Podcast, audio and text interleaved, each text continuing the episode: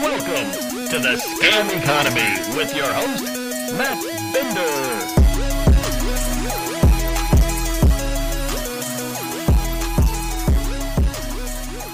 Super Bowl 57, the Kansas City Chiefs versus the Philadelphia Eagles. Did your favorite team make it to the Super Bowl this year? Well, whether they did or they didn't, you know who's definitely not at the Super Bowl this year? Are you ready for some crypto? Well, I hope not, because we're going from Crypto Bowl in 2022 to, hey, what happened to that crypto thing in 2023? Welcome to Scam Economy, everyone. I'm your host, Matt Binder, and on today's episode, we're going to take a look at the crypto companies that ran Super Bowl ads just last year in an attempt to bring more people into crypto and make it go further mainstream. And, uh, what happened to them since then? Does anyone remember that Larry David FTX commercial? And of course, we'll take a look at the 2023 crypto Super Bowl ads. Uh, don't get your hopes up. As usual, you can support this show by going to patreon.com slash mattbinder and become a monthly paying subscriber. You can also subscribe to the YouTube channel at youtube.com slash mattbinder. Check us out on Twitch at twitch.tv slash mattbinder. And find links to all the places you can find the podcast version of the show at scameconomy.com. Now to the Super Bowl. And joining me now to discuss all of this is Brandon Sutton, host of the Discourse podcast and my co host when I join the majority report for my weekly, uh, I don't know, visit, I guess, my weekly uh, stint at the at the show. Uh, Brandon, nice seeing you again after I just saw you last week. But uh, welcome to Scam Economy for the first time, making your debut It's- here. It's a pleasure, you know. Honestly, I mean, it's kind of bittersweet. That means this week I won't be able to listen to Scam Economy because it'd be a little weird to listen to myself on the show for enjoyment. But it's definitely a pleasure to be here talking about scams, you know, in the past tense, not the scams that you and I have planned for the industry in the upcoming year, obviously. Right. We have to get started really uh, rolling those out because uh, there's a lot of there's a there's a lot of uh, money going around in the crypto world, and it seems like they're all Not very as much. not not as much, right? But still a lot. Um, but they all seem to still be. Uh, I, I have to say, I saw a report recently from uh, Chainalysis, which is like a, a blockchain analytics firm, and you know, apparently, even though while the rest of crypto was cratering, um, like the industry was cratering, the like scams and the hacks were were were never uh, there never were more scams and hacks Oh. than there were in the past year.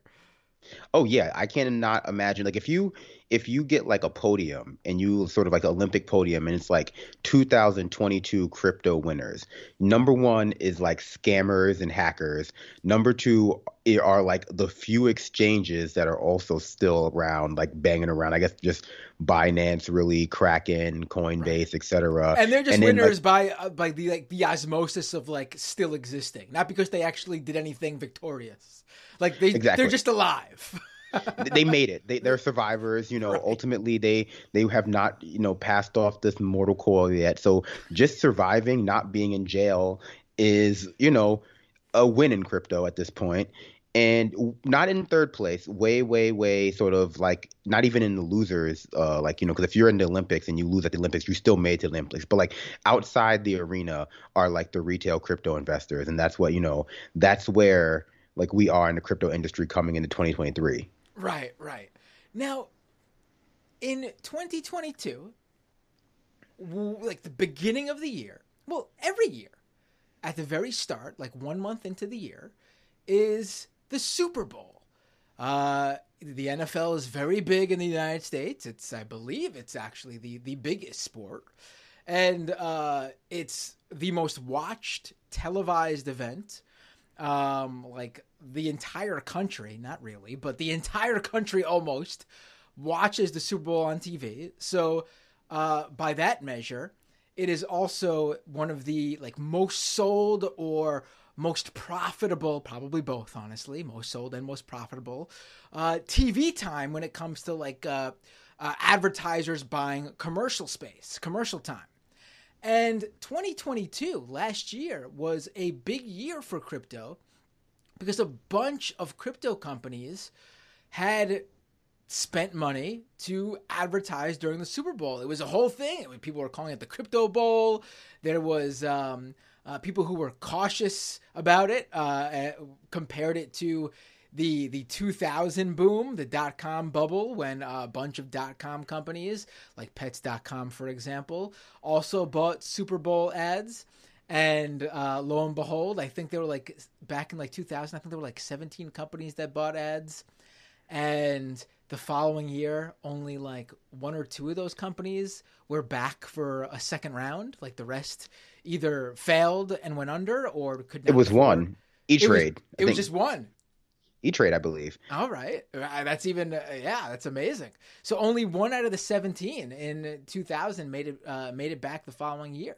Um, so this year, uh, those naysayers and those skeptics and those pessimists it turns out that um, they were right, and and the 2022 crypto boom in the Super Bowl advertising department will, will not make a reappearance. We're not going to see the same amount of crypto ads this year. I mean, I think that goes without saying for anyone who's paid attention over the past year, uh, what's happened to crypto since those Super Bowl ads aired. And so I was looking it up just to like, you know, get together uh, which of those crypto companies will be making a comeback, and we'll be we'll, we'll, we'll revisit those companies shortly. But we should talk about what's coming up in the 2023 Super Bowl. Um, some people might be listening to this after the 2023 Super Bowl, so this might not come to a, uh, come to be a surprise to them. But uh, I was looking it up, and um, exactly zero crypto companies are advertising uh, during the Super Bowl in the United States of America. I mean, that is a big downgrade from what they what was it four last year, which doesn't seem like a lot, but how many crypto companies are really, you know, marketed specifically at US investors or US sort of I guess retail investors and, you know, ultimately the ones that were in uh, having ads in the Super Bowl last year, you know, they're not doing so well. Right. I mean, I, I, I honestly was surprised. I, I thought there would be some crypto company like this is this is their whole thing, right? Um, the idea of uh, you know, don't spread FUD. We're all gonna make it. Diamond hands. We ended up, you know, don't sell your crypto. Uh, you know, reach for the, you know, we're going to the moon. Um, you know, if if you sell too early, you missed out. Have fun. St- if you don't buy in at all, have fun staying poor. So I thought, yeah, there would be some company to live by those various mottos to uh, and slogans to uh, you know go all in and say we gotta advertise just so we could you know uh, uh, you know pound our chest and say hey here we are we're the one company who's advertising because we're the one who made it but no they should have uh, John J. Ray the third should have taken out an ad from FTX, a new one where it's just like, "Have you seen this man?" It's like Sam Bankman-Fried's face, uh, you know, again like on a wanted poster, like old timey, old timey Wild West type. But from the article that I read about it, it seems like they weren't allowed back. It seems like there were ads in the works up until December. Um, when the FTX news came down, or it was, I guess that was late November. FTX cracked because that was right before Thanksgiving. And, you know, after FTX was found out to not simply just be insolvent, but likely criminal, it seems like Fox News kind of pulled the plugs on whatever contracts they had for ads, or not Fox News, Fox uh, Sports, I imagine, pulled the plug on whatever contracts they had for those ads.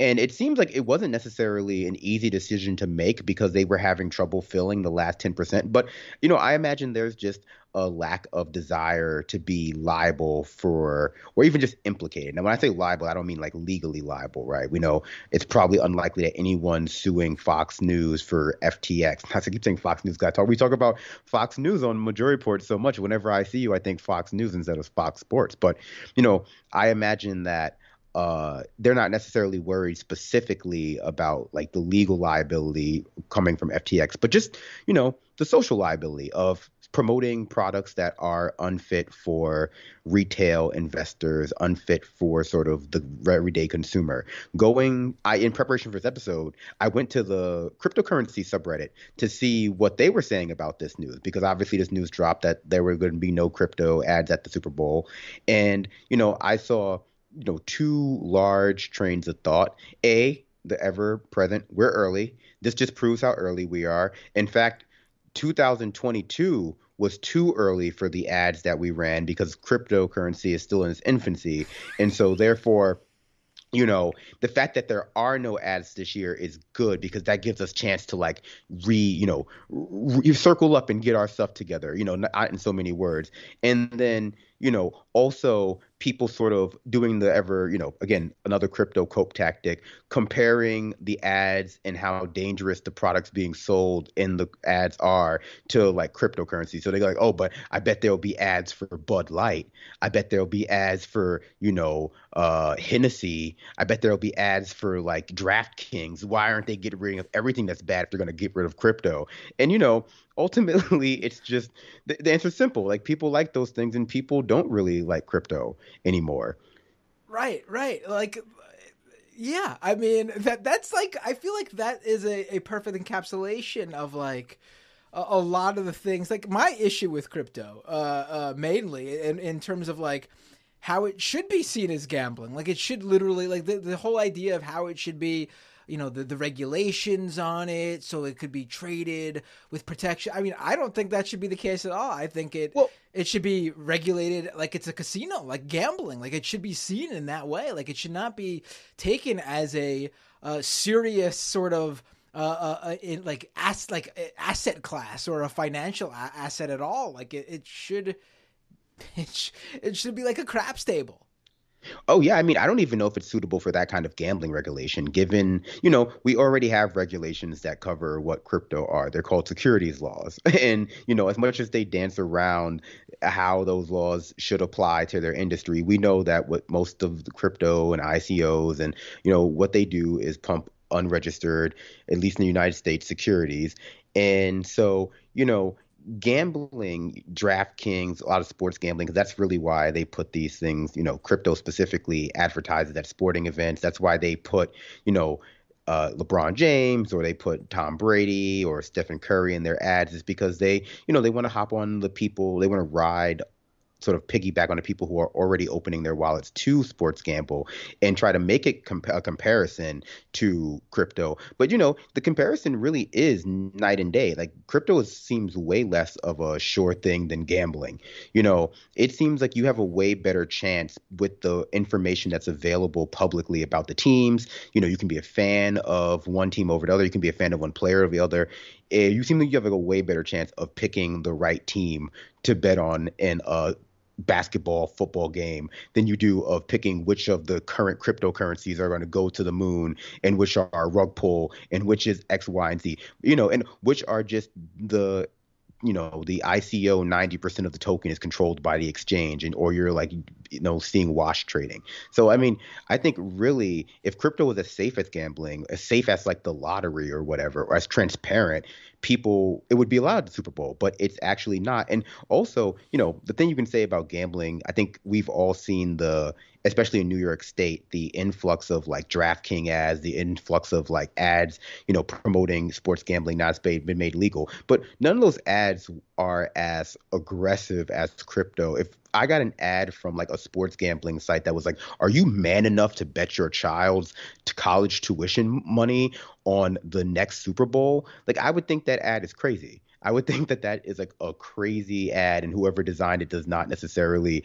you know, understand like how marketing works. But that was what they were pumping at crypto companies, and people were making fun of it. But apparently, you know, Matt Damon was the uh, voice of a generation, a voice of you know a generation of leaders and future leaders telling you that if you don't put the you know mortgage your home and put it in Bitcoin, like I, can you call yourself a man? Can you call yourself a provider? You know, don't you want to be like Magellan? Don't you want to be like the Wright brothers? You know, could you imagine like if someone told you that like betting on the Las Vegas Raiders makes you like the Wright brothers? You think they was crazy, right? Right. You know, are, you, are you are you mad enough to invest in a crypto? I mean, here's one interesting thing though. Um, you your read on this is different than mine, and as I'm rereading this, I do think it's unclear. Um, you read it. You read so so. Basically, what we're both talking about is there was a uh, there was a few articles actually that came out. Um, uh, one with AP, and I think um, uh, one uh, where they might have spoken to someone else. But this is basically uh, Mark Evans, the executive vice president of ad sales for Fox Sports, which is the outlet that's going to stream the Super Bowl. Um, he's on the record here saying that. Uh, let me pull up the exact quote here that two crypto advertisers had commercials booked and done, and two others were on the one yard line. But once the FTX news broke, and this is okay, so he's quoted as saying the two commercials from crypto advertisers were booked and done, and two others were on the one yard line. And then and then that's the quote. But then I'm looking at the way different outlets are covering it. And for example, um, Fortune has once the FTX news broke, those deals weren't completed. And then, uh, I'm sorry, that was the AP. Uh, and then Fortune has uh, those deals, uh, when the news of FTX implosion broke, those deals were subsequently scrapped. It's unclear to me. Now, I read it as the crypto companies backed out. Um, the AP headline, I believe, is um, where is it? One second. Um, Super Bowl ads are officially sold out. Beer is spending big while crypto pulls way back. Now, to me, when I read that, it sounded like crypto was saying, uh, "We don't want to advertise anymore. We're not doing it. We're out. We're not doing. It. We, you know, when the FTX stuff broke." You read it though as Fox scrapped it. They said, you know, they didn't want to do it. Did you see anything more that that that makes it made it you know that Fox coming out and saying they put the kibosh on it? Because I, well, I think it is unclear now. Now that I'm reading both both these articles and thinking from both sides. Well, I mean, the article that I specifically read said that they actually had had trouble closing on deals for. So the article I read said that by the end of the summer, the end of summer of 2022, they had sold out basically 90% of the ad space for the Super Bowl.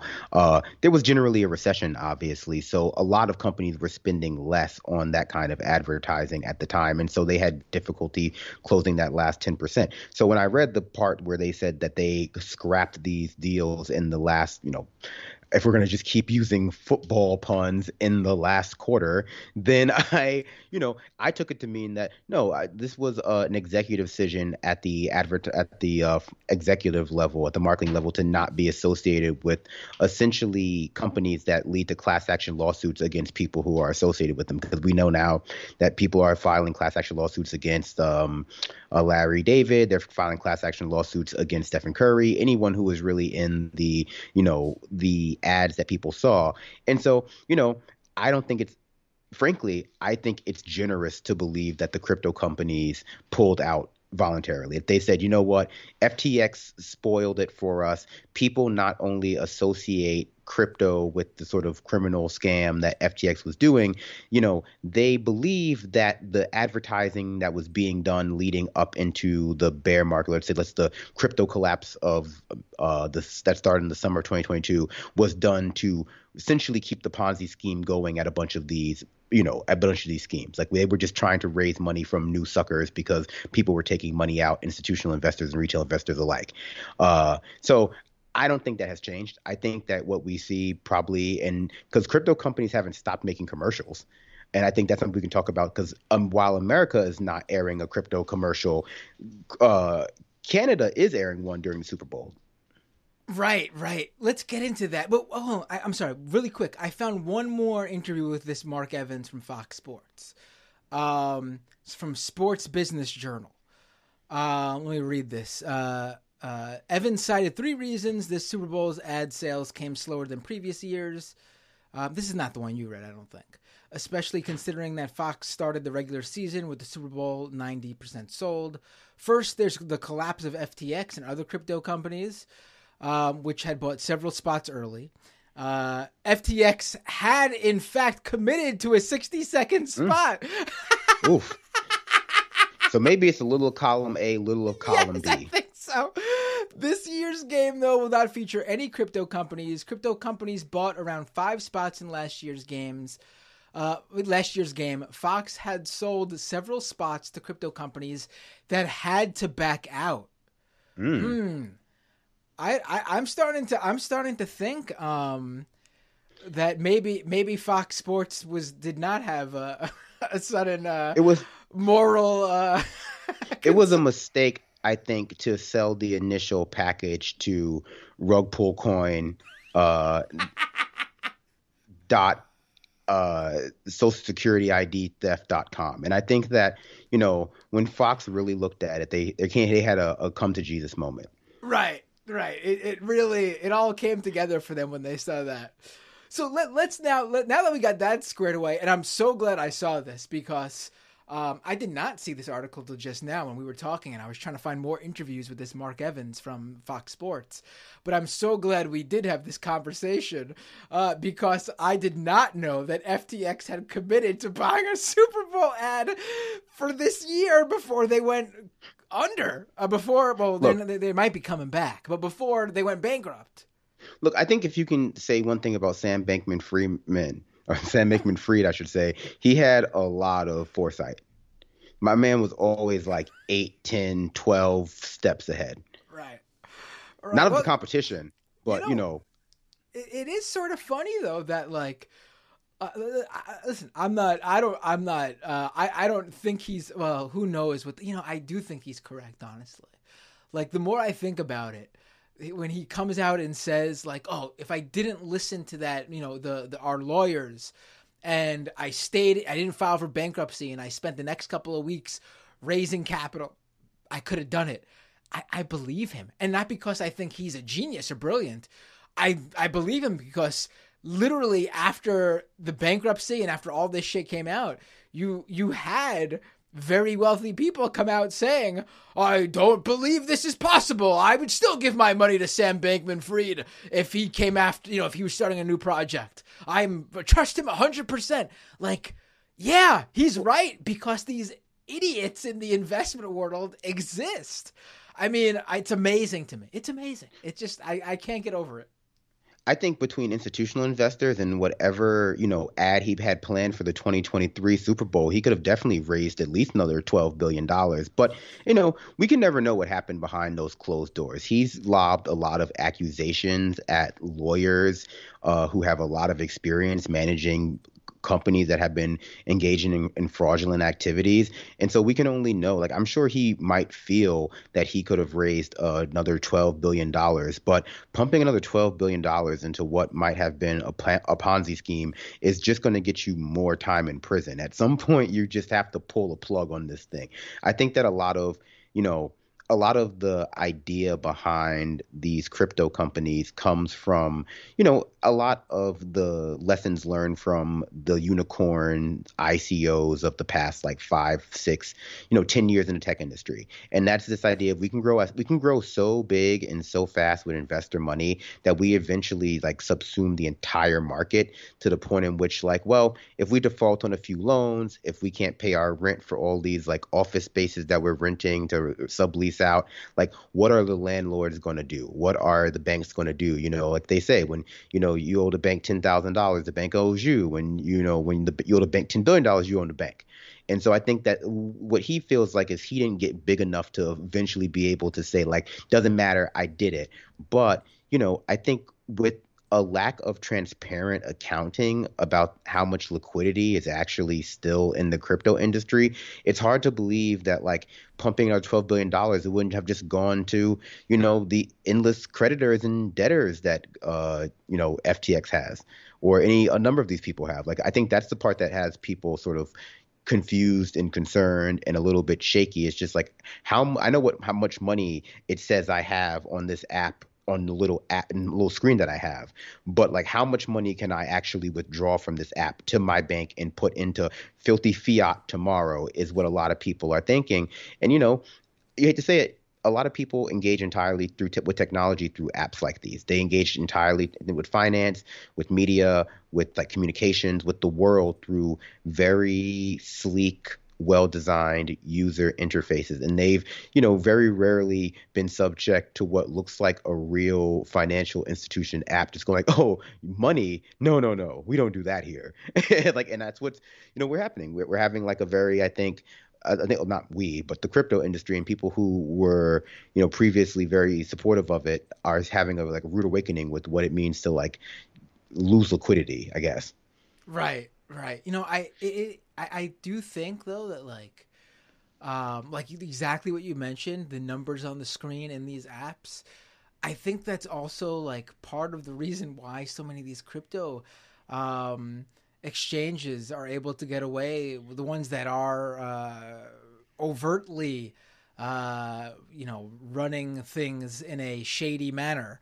Uh, I think they're able to get away with it for so long because these numbers just exist on the screen, and a lot of these crypto people are uh, the retail investors specifically do go by those slogans and and catchphrases I mentioned earlier about not selling. So as long as those numbers are there in their app, so a, a large portion of them will never, um, at least for the time being, while crypto has not reached the heights of the moon yet, they they won't ever need to withdraw because they're going to keep it in there until it keeps growing and that's one of the reasons why I think these these exchanges are able to keep going for as long as as they uh, are able to. Oh, absolutely, and it's also one of the reasons that a lot of these, like you know, not a lot of them, but certain cryptocurrency prices like Bitcoin and Ethereum go up. Like in cryptocurrency users, for you know, from the perspective of a consumer, someone who uses like a banking app, someone who uses online banking or online shopping. I think cryptocurrency users are very willing to excuse poor, you know, customer service, poor optimization, poor user interface. Uh, just to feel like they are smarter than the average person who just uses their bank to, you know, shop online on eBay or shop online on Amazon or shop online on any digital storefront. Like, you know, the new thing now is that Binance has totally or is going to totally shut off withdrawals of USD. You know, before it was only USD over a hundred thousand dollars. Now it's just all USD. Why? Well, who knows? It might be money laundering. It might be liquidity issue. Pick one out of a hat. It doesn't really matter. You're not getting your money out of there directly. Uh, and what I you go to the cryptocurrency subreddit, and what they say is like, but how does this stop me from converting whatever shitcoin I have into you know uh, Bitcoin or Ethereum or stable coins, transferring that to Coinbase or Crypto.com, which still has banking currently access currently in the U.S. as long as Silvergate holds up, and you know exporting my cash that way. And it's like, no, I guess nothing stops you from doing that as long as it works, but it's certainly more effort than I would go through to like transfer money from like myself to PayPal or Venmo someone money to pay them back for like splitting a cab or something. But you know, for me, I think the lack of the lack of ease of use is very easy to un- rather their willingness to excuse the lack of ease of use is really easy to understand when you understand like you know for all the pomp and circumstance about like being early in the future it's all about like getting rich getting rich like this is like you like get rich quick schemes you know what is like what was crypto.com selling you in that matt damon ad that you would get rich and that you know maybe you'd save the world along the way, and that's just a bonus to it.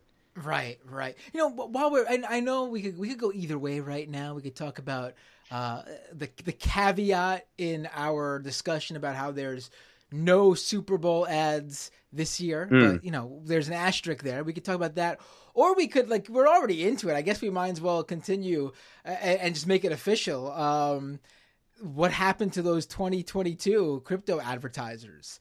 Um, I mean, we already covered FTX. They had that ad wow. about Larry, you know, with Larry David basically poo pooing on, uh, uh, you know, major discoveries or major inventions throughout history.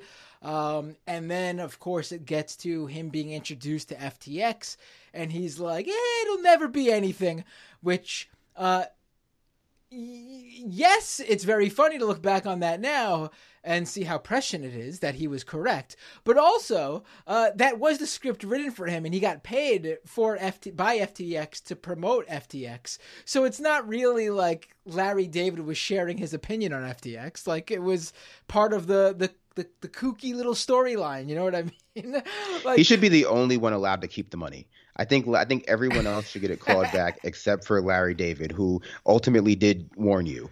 Right, right, right. Yes, I really do wonder if they were going to continue that. In the, uh, I, I am obsessed now with this idea that they were going to try to, they were going to run an ad in 2023. Um, yeah. Are, are were, were we deprived a Jerry Seinfeld crypto ad?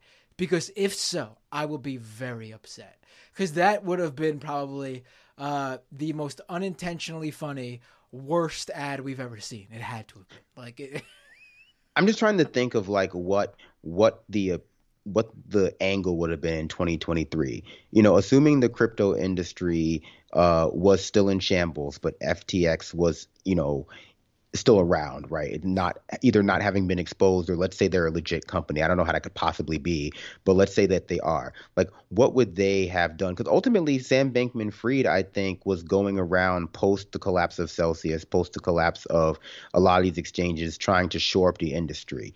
You know, for right or wrong reasons, he was trying to I guess what I say for wrong, you know, shore up people's faith in the value of cryptocurrency probably cuz his exchanges uh you know worth was directly tied to that faith and being exposed was directly tied to that faith and but, simultaneously like, trying to become the face of the entire industry himself like he wanted to be like yeah. the the made man like the i don't know like the the, the tony soprano or you know the uh I don't know, the the guy at the top of the food chain that everyone had to come to to I mean he was already doing it whenever like whenever one of these like crypto lending companies were going under, um he was the guy to show up and say, "Hey, I'll buy your assets and save you the the the your the company will live under me." Um, you know, he was trying to become that guy. Uh yeah. Yeah you know, it gave him access. You know, it was a it was a great strategy to subsume all those companies that were going under. It gave him, you know, great PR. Everyone was like, "Oh, thank you, Sam Bankman-Fried." It gave him access to maybe not hundred percent of the resources that the company that he was subsuming had. So, you know, for example, like when he tried to buy, I think with BlockFi or Voyager, it was definitely Voyager, but maybe also BlockFi. You know, he wanted all of their assets, all of their customers' coins, so he could keep sort of passing them about to each individual who he owed to keep the party going. And I think that you know it would have helped helped shore up faith in the industry long enough, I think, until, or at least he thought, until the next bull market. And then, you know, people wouldn't be put taking money out of crypto. People would be pouring money into crypto. And except there would only be one place to pour money into this time. At least one place, ideally, if you wanted to be part of the legit crypto industry and not like deal with the Binance, who, you know, who knows what they're up to, right?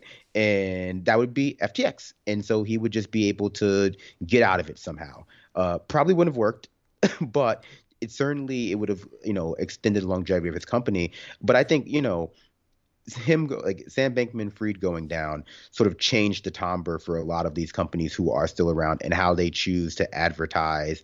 You know now before 2022, everything was like. Are you man enough to be in crypto? Are you man enough to bet on the future? You fucking loser. And right. now it's like, a nice like guy in a sweater sitting by a fire going like let's have a conversation about transparency. Let's talk about what it means to trust an institution you know? And it's like it's it's obvious that this is what they feel is necessary to reestablish trust in their industry. But i i mean i just I wonder because we're so mired in the crypto world. We spend so much time reading about it and reading about it from people who are also mired in it, like whether it's people on crypto subreddits or people who cover it professionally. But I guess I still have a hard time wondering where the everyday average person is on crypto like what like where they are on it like what like what is you know your person who is still like not in the industry yet, hasn't bought any crypto, still sort of crypto agnostic. What do they know that is, what do they, what do they think's been going on? Because from my perspective, the industry is like in its death throes. But on the outside, the crypto, you know, Bitcoin, the the price is up. you know it's up uh 30% or whatever from its like low a few weeks ago and people are excited like i wonder if there is still a part of the population who was undecided on crypto and like they think it's you know it's a good time to get in. Because that would just be like you know right. Well that's exactly why it's up like right? Like like i i i saw it go up and i, I wrote about this after talking with a few people and it's it's a like it's it's being the, the price is so clearly right now being manipulated mm-hmm. um, there's no reason for it to be going up when it did like it started popping right at the beginning of the new year um, there was no no no news, no change. Um, the the stock market went up a little bit, so you can say, okay, the the ebbs and the flows in crypto usually follow the stock market, and if it just went up a little bit, like the stock market did, that would have been okay. That's just the you know people just getting back into into some of their investments or whatever. Uh, maybe there's a, a, a, more positive outlook overall uh, from investors, but crypto just went back to like what is it? It's like 24k. Bitcoin's at like 24k right now. Um, it's like 20, 23, 22. I think. It, I mean, it's certainly over 20. Right, and that was after it like nosedive to what, like 16 or uh, a k or something. Yeah, like that. for it was like 16 for a while. Right. Um. Yeah. It, it's it's so, cl- and I think it's for that reason that the average person like you or I, we look at that and we go, okay, this is just the players in the industry doing what they do. But for other people, it's like Oh, it's back up. I knew I should have bought. Never gonna, not gonna be fooled again. This happens all the time. Oh, this was, I should have bought the dip. That's constantly how they go about it, and that goes back to this. The the the companies we're we're talking about, and the one specifically that we keep like, I mean, they're all they all sort of do it, but the one that so clearly did it was Crypto.com with its. Uh, uh, Matt Damon ad, Fortune favors the brave, and then they did one with LeBron. Yeah, um, that's the one that aired at the Super Bowl. Um, I mean, this is a company that still has their own arena. Like they, they, I mean, they, mm-hmm. there was worry that they weren't going to be able to uh, uh, pay for it. I'm assuming that that's may, probably still a worry for the people involved, but right now it's not been a, uh, an active thing going on. Um, but I mean, they clearly what would have been more more like manly enough to show that like we're still here. And they they they're not running an ad. I mean in fact not only are they not running an ad um last june right after the um this would be right after the beginning of crypto winter when the domino effect starts with the fall of terra luna um crypto.com laid off 20% of its personnel. Uh 20% of its employees just I believe it came out to, according to Forbes, 250 workers. I mean, uh, clearly you got things going on with these companies because well, this is they're not the. We'll get to the other ones too, but they're not the only one. I mean, FTX obviously. Uh, basically went bankrupt and they're figuring out what to do with the assets and what could be brought back to make customers whole. Um, and that's what happened to FTX, number one. But number two, here we got crypto.com not bankrupt, not out of business, what? didn't have the fall of Sam Bankman Fried, and they cut off, cut basically knocked one fifth of their employees gone. Well, not just that. Just this past week, Crypto.com has been cut off from its European banking channels uh, because they were cut off. They were currently, I think, at the time, they were using like uh, you know, it's called as a shadow bank transactive to bank through Lithuanian central banks, um, and that's being caught up as part of a money laundering or anti-money laundering campaign. They just no longer have access to euro banking, and this goes back to what I was saying about the ads on I mean, not the ads, the numbers on app screens and people's financial apps. Like your app might say you have 10,000 euros uh, on crypto.com, but your ability to extract that money out of crypto.com to your bank is just severely limited. I think uh, David Gerard has a good piece on this. And a few people have a good piece who are covering sort of like the slow cutting off of these crypto exchanges from traditional banking channels that has started to happen post Gemini, post uh, FTX. Like it's kind of a story that's going undertold as people are just becoming again more concerned with the number going up. Right, right. And so uh, another company that had excuse me had run a crypto uh, ad in 2022 that's conspicuously absent this time around is Coinbase. Now, this one is interesting because Coinbase is seen at, well, first of all, it's the, the number one crypto exchange in the United States of America. And this is the Super Bowl. So, I mean, if there was a, a, company that's going to be running a Super, Super Bowl ad, you would think it'd be Coinbase.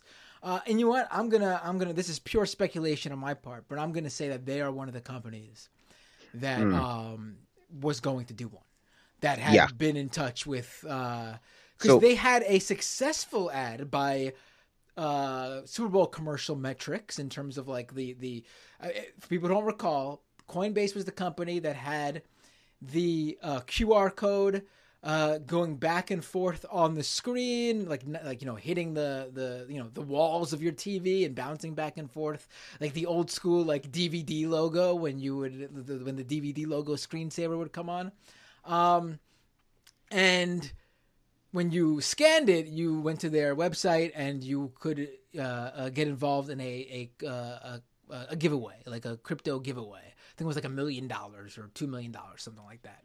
Um, I have no idea who won or if anybody won or where that was announced. Um, that would be interesting to take a look at. But uh, um, so that was apparently some big success. Their website even went down from all the traffic, which means a lot of people were scanning that QR code or clicking the link once it was posted on social media. Um, but seven months after that ad ran, Coinbase too laid off 20% of its workforce of uh, its workforce, excuse me, 950 employees. Yeah, no. And I would believe that you're correct that Coinbase and if there was a company that had to be told you're not, you know, we don't do crypto ads here anymore, I would believe that Coinbase would be the one because they have been running ads since the collapse of FTX. They actually ran an ad a few months ago. I want to say about 2 months ago. You might have seen it. I don't remember the full contents of the ad. I just remember that at some point it has like an all blue screen. It just says ignore the noise, keep building. And if by noise you mean all the people screaming in the streets that they've lost their life savings, then I might, I mean, that might be hard to ignore if you're one of those people. But assuming you're one of the people who got in early and was able to and are still able to cash out, then I guess you probably should just keep ignoring the noise. I, I think that, you know, the funny thing about these cryptocurrency exchange ads is that in many ways they conflate the success of the cryptocurrency exchange itself with the success of the people who might be, you know, transacting on it. And that to me is sort of like the height of comedy because yeah, Coinbase will make money and a lot of other these exchanges who exchange against their or rather who trade against their customers, like we know FTX doing, will make money if the line goes up, they'll make money if the line goes down. But ultimately they don't make money if no one is being onboarded. They don't make money if people aren't consistently adding more money into their system. And so they just want more adopters. And so all they can really advocate for is people ignoring that all this is happening and putting their faith into Coinbase, the one exchange that is currently publicly audited. You know, they're financial public, they're a publicly traded company in the United States, one of the only ones. But they, you know, they hemorrhage money. Uh, and they're also not currently out of trouble because they might be cut off from their current U.S. banking channels because they bank at Silvergate. Um, and Silvergate has been in trouble since the Gemini and I think uh, Genesis and many of these other uh, FTX style company going down debacle because they and they just had to be bailed out by uh, some sort of housing loan situation. I'm not as familiar with that. I think that Bennett Tomlin and uh, Cas Piancey do a good job explaining like the mechanisms by which Silvergate Bank was able to be bailed out after they had billions of dollars withdrawn due to like the crypto exchanges having you know quote unquote bank runs. But yeah, they're another company that doesn't seem to be doing well financially. Right, right. They're should just burning uh, publicly. Right. I should just uh, make an addendum because I'm thinking of how I said it in my head. Uh, add an addendum, I should say. Uh, their their over their total personnel is 950. Now they didn't fire 950 people. That would be uh, that would have been pretty crazy. Um, uh, so I, I, I mean, I, I, guess the the one who uh, the one company that uh, ran ads last year that came out the the mo- the least scathed, I guess, or the most unscathed, however you want to put it, would be eToro. But they're mm. not really a, a full blown crypto exchange. They're like like a, a Robinhood, where it's for stock trading and other things uh, too. Um, eToro had run an ad just like uh, their one was the "Fly Me to the Moon" one. Remember that where they the, the song "Fly Me yes. to the Moon" was playing. I, I because I remember it because it opens with like I guess it's just a guy walking out of like some building and he's like texting on his phone or like you know putting like a post out and his handle is at ape jack or like at ape john. And so it's like yeah it's really funny like for his handle to be ape john. He's like definitely like a hexagon p p uh pfp on twitter. Right. And, and so eToro ran their ad, and then uh, this past summer, again after the domino effect of all the the crypto companies failing, um, a smaller reduction than the other companies who laid off twenty percent, both Crypto.com, Coinbase, and of course FTX going under. eToro laid off six percent of their employees, hundred people. Hundred people mm. fired. I mean, I don't know. I mean, this happened so quick after those ads ran. Imagine if instead of spending millions of dollars on these Super Bowl ads, these companies, which seemingly did not really appear to gain anything, being that they just laid off a bunch of people in the, the months after. Imagine they put that money towards, I don't know, uh, their, their employees or. Well, you know, I think they were trying to buy legitimacy. I think yeah. that pre 2022, you know crypto had a lot of money it theoretically in the ecosystem. You know, Bitcoin had reached an all-time high of almost 70,000. You know, they were finally getting coverage on CNBC. They were bringing in more, you know, they were buying legitimacy in a variety of forms. FTX wanted to hang out with Bill Clinton, which to me is a red flag. But some people find that to be endearing. Like when you're on stage with Bill Clinton, I, a lot of a lot of scammers have been on stage with Bill Clinton, especially Bill Clinton. But uh, you know, ultimately, I think that there was a struggle to get legitimacy both in the turn in the head in the heads of retail investors and consumers who might put their money into these platforms, and also just have that legitimacy transferred to become like legal you know legitimacy no longer being uh, you know maybe if enough people started transacting on these websites maybe if enough people started demanding that the government makes a carve out for nfts and crypto in its securities laws to classify them as commodities or classify them as something that was even more friendly to the companies promoting them that would be the ideal outcome uh, because they had already made as much money as possible without having access to more traditional sources. Like, you know, they want, and I think this was something that is interesting because it happened, you know, in Canada. Uh, you know, what they wanted public pension money. They wanted people to be able to invest large sums of money from public sources into crypto. And it seems like the fall of these companies have had the opposite effect because now, you know, the Fed, you know, are, is saying that banks who engage or banks who hold security assets that are crypto need to, you know, start divesting themselves of them. Basically, it's, it's not, it's a no go. You know, it's it's just not a safe it's not a safe investment. You shouldn't be collateralizing loans with these things, obviously. And, you know, that's sort of, you know, that's the opposite of the effect that it was intended, which is why it's funny that crypto people on cryptocurrency subreddit are thinking like, yeah, this is just, you know, this is just an obvious sign that we're still very early. It's like, no, you guys are being cut off from traditional finance. You're not going to be able to get like your money out if you right. don't start hurting. Right. I got to add another correction here because I, am never going to doubt myself again.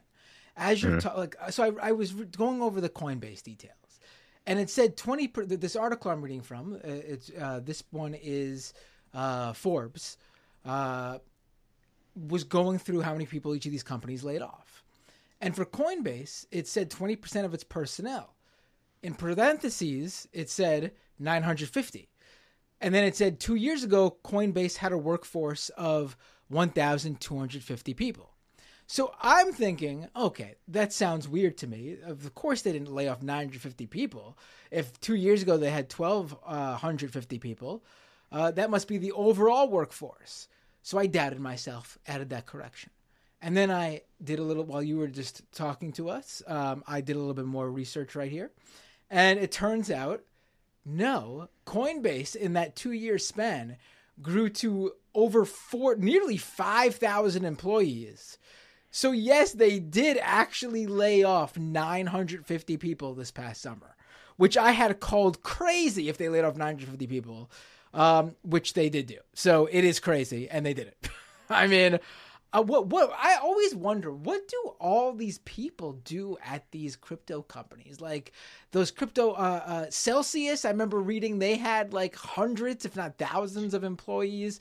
What do these people all do at these crypto companies that uh, seemingly are are just uh, just go under and then come out later that oh it was just a ponzi scheme and uh, all the numbers were fudged. Okay all the numbers were just fake then what were all these people doing? What were they doing?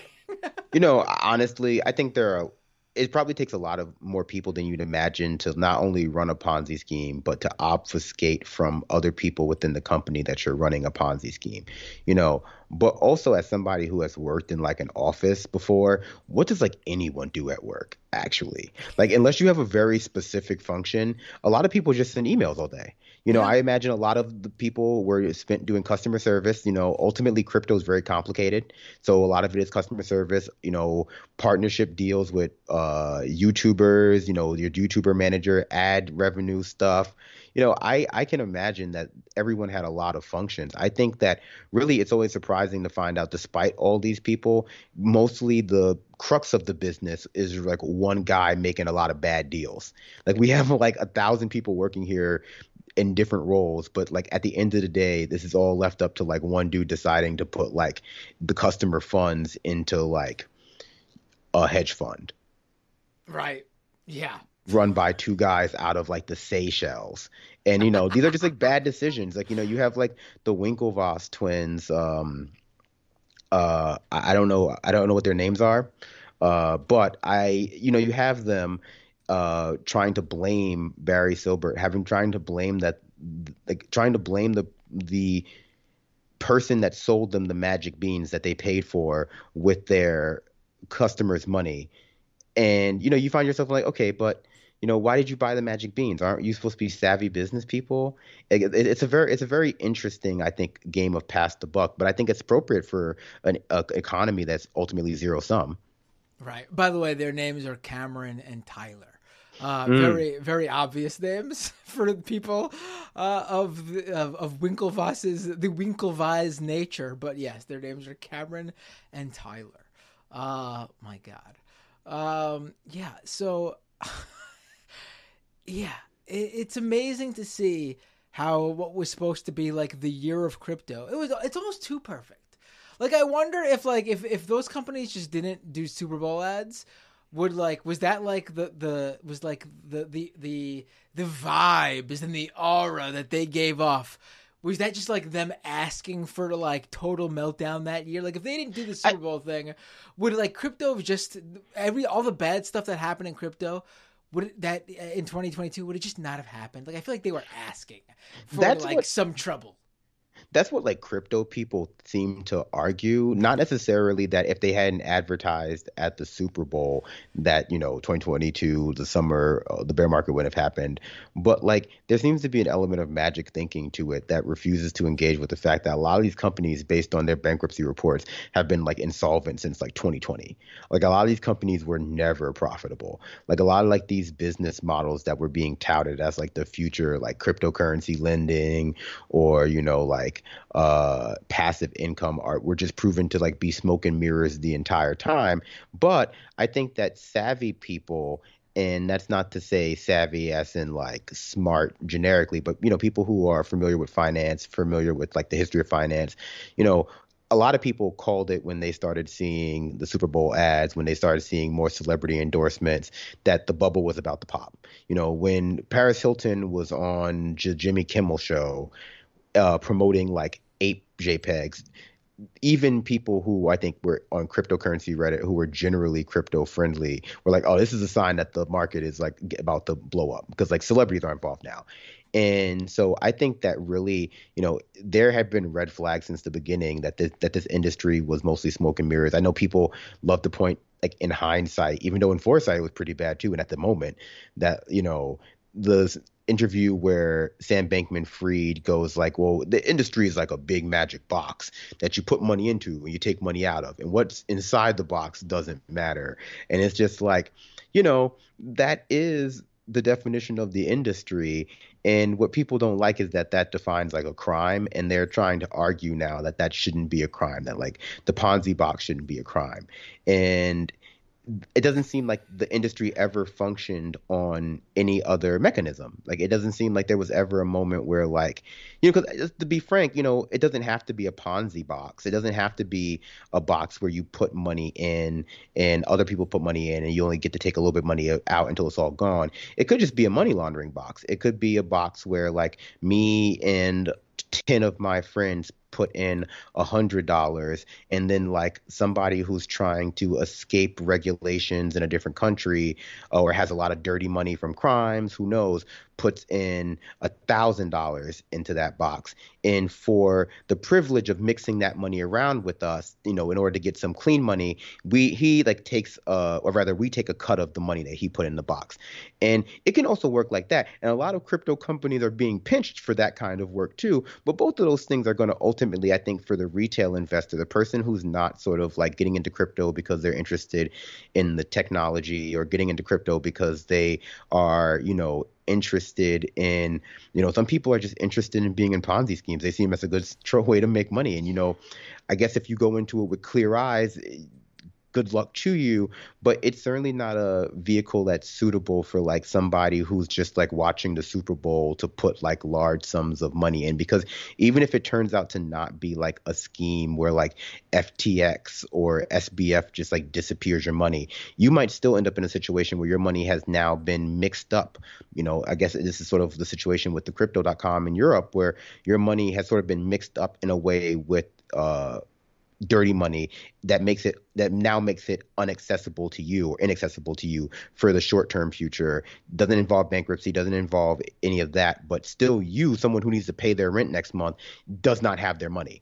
And so i think that you know it's just not like it's just not a safe thing to use as a bank despite what was being sold to a lot of retail investors. And i think that uh, you know even people who are clear-eyed about the crypto industry like looking you know, I don't know how you can be clear eyed about it, but still be like investing in it, quote unquote. But you know, seeing oh, it being pitched. That's it. That that. that.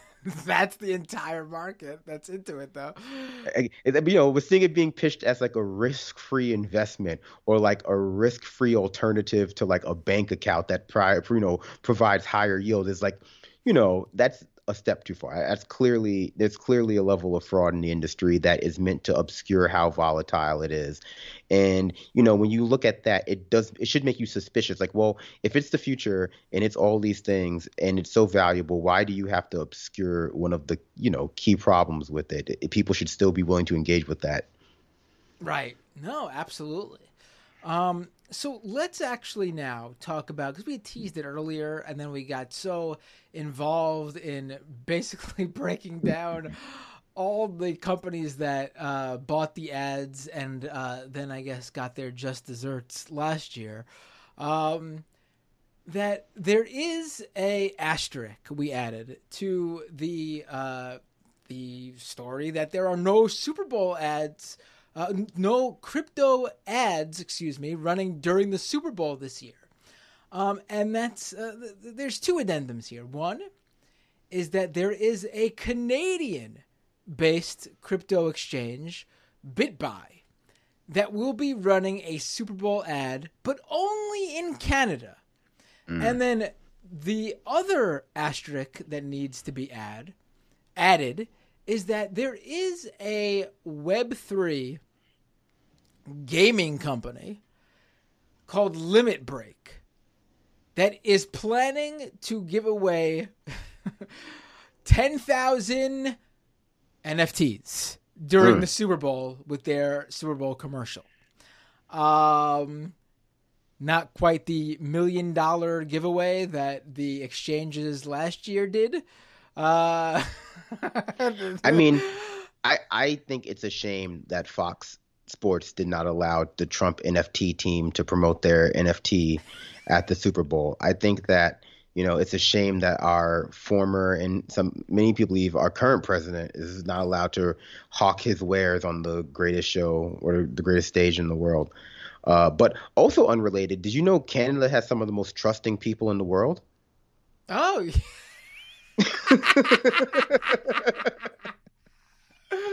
They're a very trusting uh, people, nationality. I think BitBuy really uh, plotted this out well. But it's funny you bring up the word trust because in a in in well, let me make sure I got the right article. Okay, in Fortune, they covered uh, how the crypto exchange BitBuy is running this ad during the Canadian broadcast, and according to this Fortune uh, article, um, by Super Bowl ad last year centered on missed opportunities. They ran an ad in Canada last year too.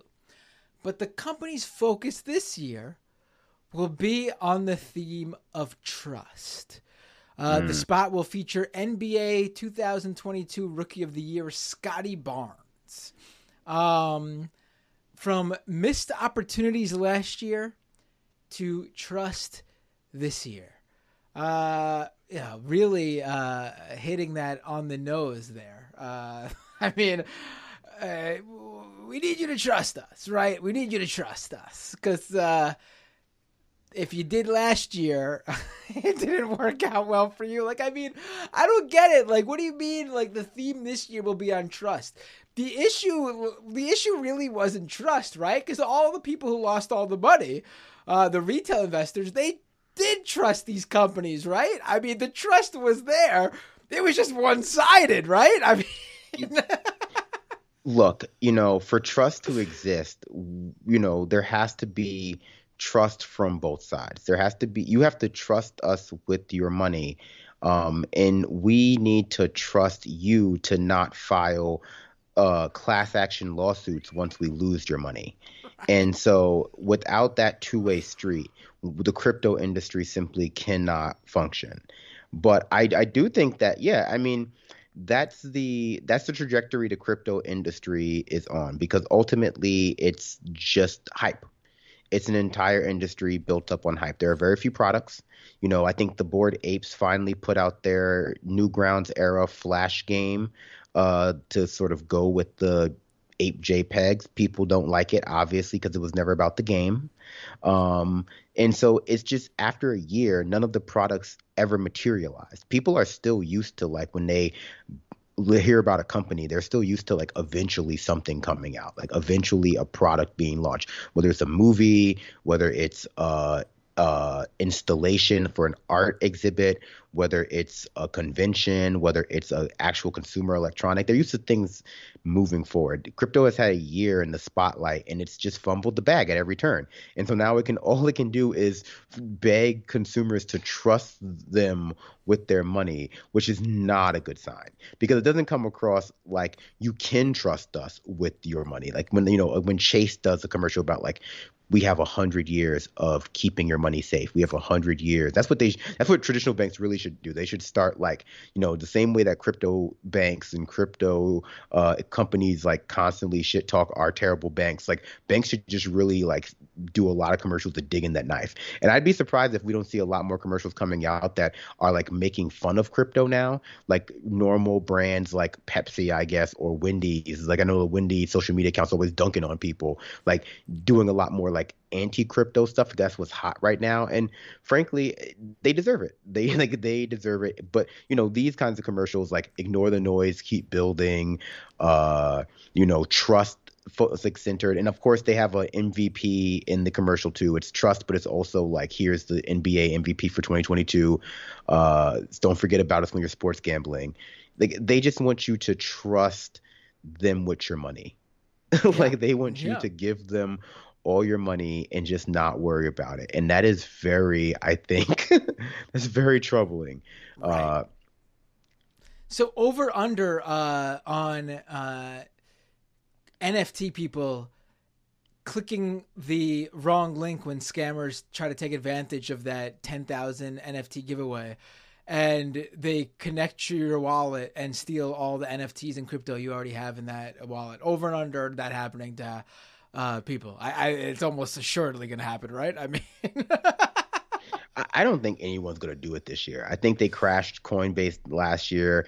People are tired of it. I think that, you know, that's the real story. Like all the brands that had started working on their NFT projects last year when crypto was like on the tip of everyone's tongues are now kind of having to like half heartedly still roll them out. Like, are, are, we still like, you know, Square Enix is like, are we still doing the NFT thing? Are we still, are are we still working on this? And, and it's like, yeah, we, we already spent like 18, what on it? 18 million? Oh, I, I guess we're still doing NFTs, and it's just you know it shows you how fast the like the it shows you how fast the industry collapsed. You know whether or not people get hacked on this NFT, like it seems to be just a matter of time. Just in the past few, like you said, scammers have really made out in 2022 and going in 2023. It seems like they still will make out. But also, there have been a lot of high profile hacks of people who have a lot of familiarity with Bitcoin, a lot of familiarity with like the you know NFT space. People like Kevin Roose. Uh, Kevin Roose of Ke- Kevin G4 Rose Tech- of, of uh, the guy oh Kevin found- Rose, yeah. Yeah, you're thinking of the New York Times. I'm thinking New York very, Times, uh, very crypto friendly. Latecomers yes. guide, Latecomers Guide to Crypto Writer. No, Kevin Rose of G4 Tech TV fame, you know, Right. lost a lot also founder uh, of Digg, founder which of worked Digg, out great. He he knew exactly what to do with that bad boy, right? exactly. No, lost a lot of money and a lot of NFTs to a hack earlier this year. I want to say if, like this month or maybe January. Um, one of the core coders of I think Bitcoin also was recently uh hacked or something or like lost their money in a like in some sort of like social engineering. Not that it matters to me. Money's gone either way, hack or social engineering. I think crypto people play, you know, pay a lot of, you know attention and they oftentimes call for like these very detailed nuanced sort of breakdowns of what specifically happened. And it wasn't like you know you clicked the wrong link but you know at the end of the day you're just one person who's been using the internet a certain way for the entirety of your life suddenly trying to learn to use the internet a whole separate way just to protect a single ape jpeg and on the other side of you you have like a highly skilled north korean hacker team who is dedicated to taking that ape JPEG away from you, and there's no way you're going to protect it forever. And I think that's just like that's what the crypto industry preys on more than anything. This sort of like the self confidence in one's own ability as like this hyper rational consumer who's able to like just discern which coin's going to go up from a casual glance you know the kind of autodidact who can learn how to read complex code you know in a weekend you know in your free time and who can also serve as your own you know not just like bank but your own like bank internet security officer uh and ultimately that's just the sort of false promise that our society has given a lot of people in order to avoid having to properly regulate not just the crypto industry but a, a host of industries because the truth is a lot of the problems that crypto people Yes. sell their products using are real problems many of which i should say uh, countries with better banking regulations customer, uh, um, countries with better consumer protections have already solved without crypto. But certainly a lot of the problems that people have identified with our financial system, you know, infrastructure, and also just the lack of opportunities that people who, you know, are uh, you know, let's just be generous, just trying to get by, uh, have, you know, they're right in identifying those. The reality is that solution that they have is not going to work for the vast majority of people, and in fact, the people who it will work for relies on the fact that it won't work on the it won't work for the vast majority of people because it'll be extracting wealth from them. But it does sell itself on the idea that like a lot of conspiracy theories online that you're very smart for engaging in it. You're very very smart for being one of the only people to realize putting your money into the hands of, you know, in the case of the NFT industry, anonymous teenagers in a foreign country who have never worked on this project but who promise that it's going to give you a 10x return within the first month. You know you're very savvy for doing that because that's the kind of investment that's going to give you sort of like generational wealth like jay-z without having to do anything. And you know it seems silly from the outside but there are just a lot of desperate people a lot of financially desperate people out there a lot of socially desperate people out there the crypto industry. They're very friendly. You know if you if you want to make friends and you don't mind the quality of them, it's probably pretty easy to get involved in the crypto industry from the social standpoint. You just got to change your avatar to like a JPEG of a monkey or uh, some sort of other cartoon animal, change your name to like Crypto Chad, and suddenly you'll have a lot of friends. You know, a good portion of them will be bots trying to get your social security number or get your MetaMask ID, but you will certainly have a, a built-in community. Uh, you might also lose your life savings though, and so I think crypto, like a lot of conspiracy theory groups and a lot of like fringe ideas online, is perfectly poised to take advantage of people within our society at this point in time, and ultimately, you know, solving for that involves solving for a lot of the issues that we currently have with consumer protections, with government inactivity on protecting people, with sort of our tech fetish, our tech fetishization at this stage of like capitalism, with the idea that well, technology is going to solve every problem, every problem from the most minor, like you know how I clean my room, to the most major, like how we deal with the fact that our climate is dying, and you know, and in between that, it's also going to make me rich like if I invest in the right coin. Right. No, I mean that's I mean I think that's a great a great place to to to end it. I mean that you just wrapped it up perfectly right there. The I mean that really is the thing with um you know with this entire industry. It's all about that facade of of helping and wanting to better society and the world and it's done with a smile and a friendly face but at the same time, the way your riches are made is distinctly from convincing other people to buy in so you could sell off at a higher price. And your your revenue your profit comes from those very people. Like there is no other profit.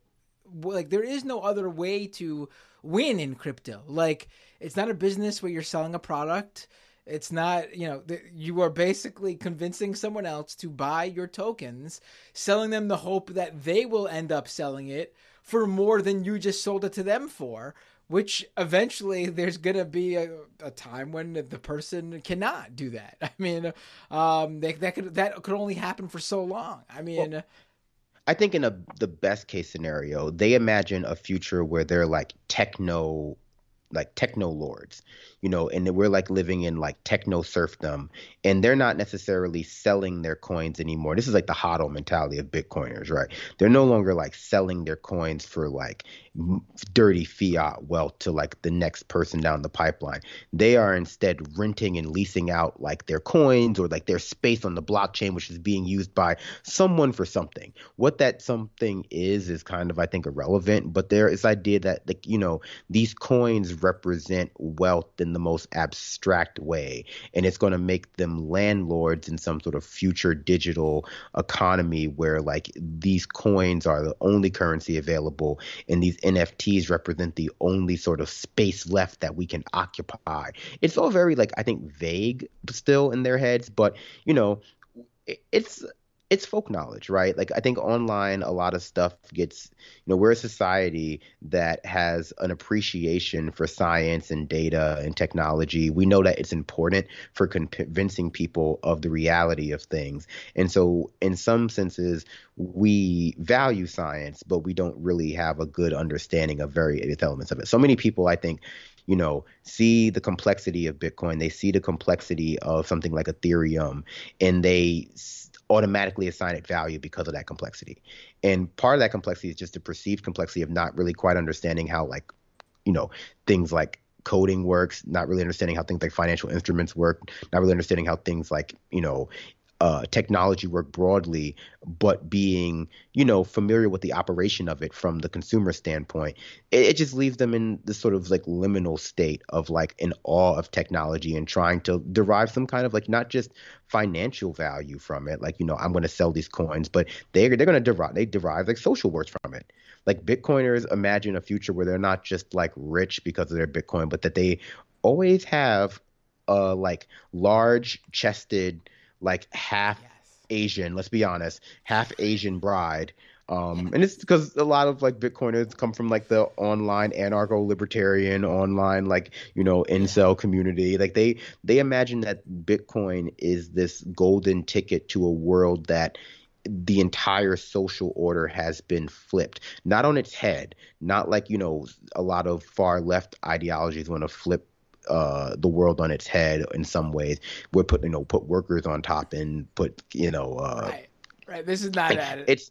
Yeah. This is a re this is a reshuffling of the traditional capitalist order, but with the same system allow, in place. Yeah, the same system or worse you know the right. same system or worse. they imagine like a mad max world where like the only thing that still works is bitcoin for some reason but like you know they, their main gripe with the system is that they perceive themselves as having been locked out just for arbitrary reasons not arbitrary reasons like race or gender usually but arbitrary reasons like they weren't in the right place at the right time they weren't one of those people who met like steve jobs back in the late 90s early 2000s because when they heard the idea for Apple, they would have like immediately like been like, oh yeah, I, I this is I, genius. I get it because they recognize Bitcoin is genius, and so they would have been uh, on the ground floor of you know any of the large tech companies of the past 20, 30, 40 years. What they don't remember, and I think this is goes to your point about like the 2000 Super Bowl and the difference between you know the companies that were promoting themselves there and then the year after when that thing is that a lot of the companies the, the tech bubble, the first tech bubble are just gone, the dot com bubble. Right. It's just like how many of those companies in that first dot com bubble do people imagine are still around 23, 25 years later? Because the answer, I think, is one, and that company is Amazon. And all the rest of them are gone now, more or less. I think the only other one is like Yahoo, like you know but certainly we're not, th- we're not we're not thinking of titans of industry all the rest of them are relatively new. Not new like you know in the past four or five years new but new like in how bitcoin is new. Like they're like 15 years old. Uh and so like things like facebook and google are just relatively new in the history of the internet. Uh certainly they can and because they're relatively new at least if we think about like the history of like technology you can compare them to bitcoin and see where like where google is in the same basic span of time. It's like oh yeah no like no it's like nine day. You know it's it's obvious when you're using technology that revolutionizes everything. People just complain mostly about uh, the use of the everyday use of bitcoin. Right. No that's yes that's exactly i mean we really should do a, another episode on the the uh I guess the uh, what what's it called in like the marketing lingo, like the personality ID or the persona ID of the people who uh, fall into this industry and like the, what the each... customer segment. Yes, customer yes, yeah, yes. I mean... What each of their like, because uh, I mean that's basically. I think, uh, I, think I, I mean, no, go ahead. I think I read an article that was breaking down like the demographics of people like scammed in crypto, or at least like you know the uh like the number of victims and what they turn towards and i think it's probably indicative of the crypto industry whole which is like it's it's Western guys, largely, at least the ones we hear from, between the ages of like 25 and like 45, who are investing money in this industry. Uh, because the people you largely hear about, not the people who, you know, cloak themselves in the veil of the single mother with three children who put all of their like life savings into like uh Genesis or sorry Gemini earn. And so like they made that decision. But you know you hear mostly from like the men in their early 20s to late 40s who are trying to flex on Instagram and that's why they're getting into the crypto industry. And I think that you know that is why it's gotten the you know it's gotten sort of like the derogatory title of like MLM for like suburban dads you know, like while like the suburban moms are getting into LuLaRoe and trying to like uh, hustle culture their way to like, you know, financial freedom using like leggings with patterns on it, their husbands are sinking all of their money into like ape coins. And it's just like it appeals to different parts of, I think, the American personality types and psyche, but I think ultimately it speaks to the larger desperation of our society that so many people are getting involved in these types of things. Like so many people feel either trapped literally in like their financial situation or trapped in the perceived financial situation that they find themselves in. You know, you have people who have a hundred thousand dollars, two hundred thousand dollars to put into like Celsius, and you're like, how? you're just like, how do you have this money? Like, no one has this money anymore. Like, you're like the last person in America who has this much money in the bank, and you gave it to like a company incorporated in the Bahamas. Like, oh my God. And I think, you know, that's why it's easy for some people, especially online, to have like a kind of a hard shell to like people who lose money in crypto because it's just like, come on, this is the dumbest scam ever. And not only is it the dumbest scam ever, but it, you're like, they're also the most smug about being caught in the dumbest scam ever. Like, they, they fight you when you try to extract extricate them from this trap. And right. you're just like, you're like, it's just ape photos. It's just photos of apes. And they're like, it's going to make me rich. Did you play the game where they, they, they, what is it? They poop? Is that right? Is that the game? like, you know, it's it's easier to understand when they tell you when you understand that like they also think it's going to make them rich. And like that's the thing that it's easy to like i watched the i watched a lot of scam stuff. I was really addicted to like the scam docu series that were coming out like may last year like the dropout and the WeWork one. And i think that the WeWork one is like the best example for like the crypto industry broadly where you know people when they describe WeWork, they describe it as like a cult of personality surrounding like Adam Neumann. And then when you hear Adam Neumann speak and you like watch all of like the things that he did and you hear about them, you're like, oh, this guy's a dummy. And and you realize that it's actually way more likely for people to just like organically form a cult of personality around someone if they actually believe that it's going to make them rich. And you know, I think the crypto industry does a good job of like throwing out things that justify the desire to be made rich quickly. Like, you know, they're always trying to build wind farms in Ghana or like unbank the bankless. But at the end of the day, if I am on the streets selling something and I see a passerby and I go, "Hey, do you want to save the world?" They're not going to stop. They're going to go like, "No, I'm sorry, I'm, I'm on my way to like work." But if I go, "You want to save the world and get rich while you do it," they're most likely going to stop. and you know that just like that's just the value system. And so i think that like you know we have to call it out so we can properly diagnose why so many people are falling into those sorts of traps. And it's just like yeah there is just a general sense of you know monetary uncertainty that is in some ways manufactured in this country to keep like workers down. But is definitely something that's being felt regardless of income level across like you know the precarity that our system has baked into it. Right no, absolutely. And on that, you know, uh, being that you said that, I want to make sure that we have enough time uh, after we record here to uh, talk about our scamming of these very people we just discussed. I think we really got the marketing, the mm-hmm. the exact group of people we're after. So, I think we got it down pat. I, so I think that I've been inspired by the scam that is currently being. I guess I shouldn't say scam because you know everyone is so litigious now.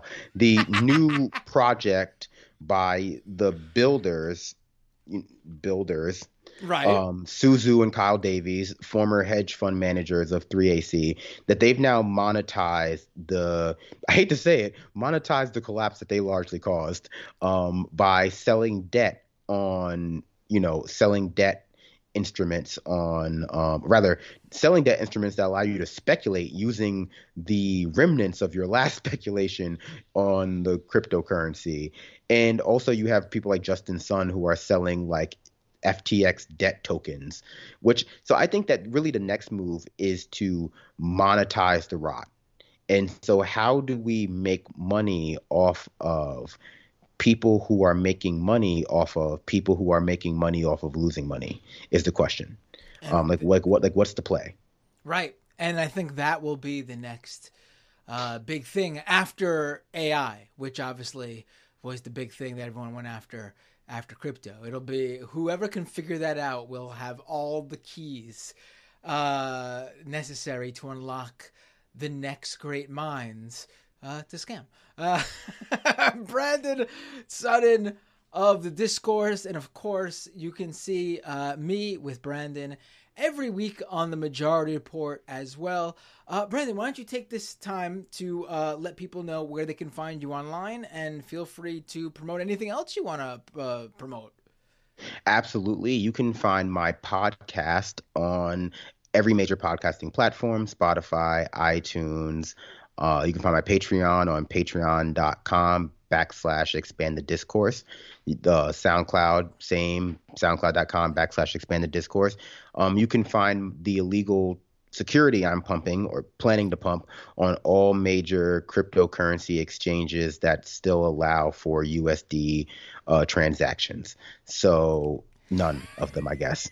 Uh, that's not true. I don't want to. I don't want to be accused out. of not being accurate. I don't want the people who put their money into companies uh, incorporated in the Maldives to tell me I don't share accurate information online. right. Yeah. Thanks so much for joining me, Brandon. Uh, you got to come back on, obviously, because seriously, this episode we could have made uh, ten different turns and do ten completely different episodes. So, uh, looking forward to having you back on. I'm sure that the crypto industry will be an endless well of content for the both of us. Thanks everyone for tuning in to this week's episode of Scam Economy. As always, you can support this show by going to patreon.com slash Matt Binder and help this show grow by becoming a monthly paying subscriber. You can also catch the video version of this show at youtube.com slash Matt Binder. You could also follow me on Twitch twitch.tv slash Matt Binder. And if you're an Amazon Prime subscriber, don't forget to connect your Amazon account to your Twitch account so you get that free Twitch Prime subscription each month. Basically, a free subscription to give away to your favorite creator that gets them paid by Amazon. You can also follow me on Twitter at Matt Binder, follow the show on Twitter at Scam Economy, and go to scameconomy.com for all the links to the podcast version of the show. And while you're at your favorite podcast platform, don't forget to leave a review and with all that said, I'll see you all next time on the Scam Economy.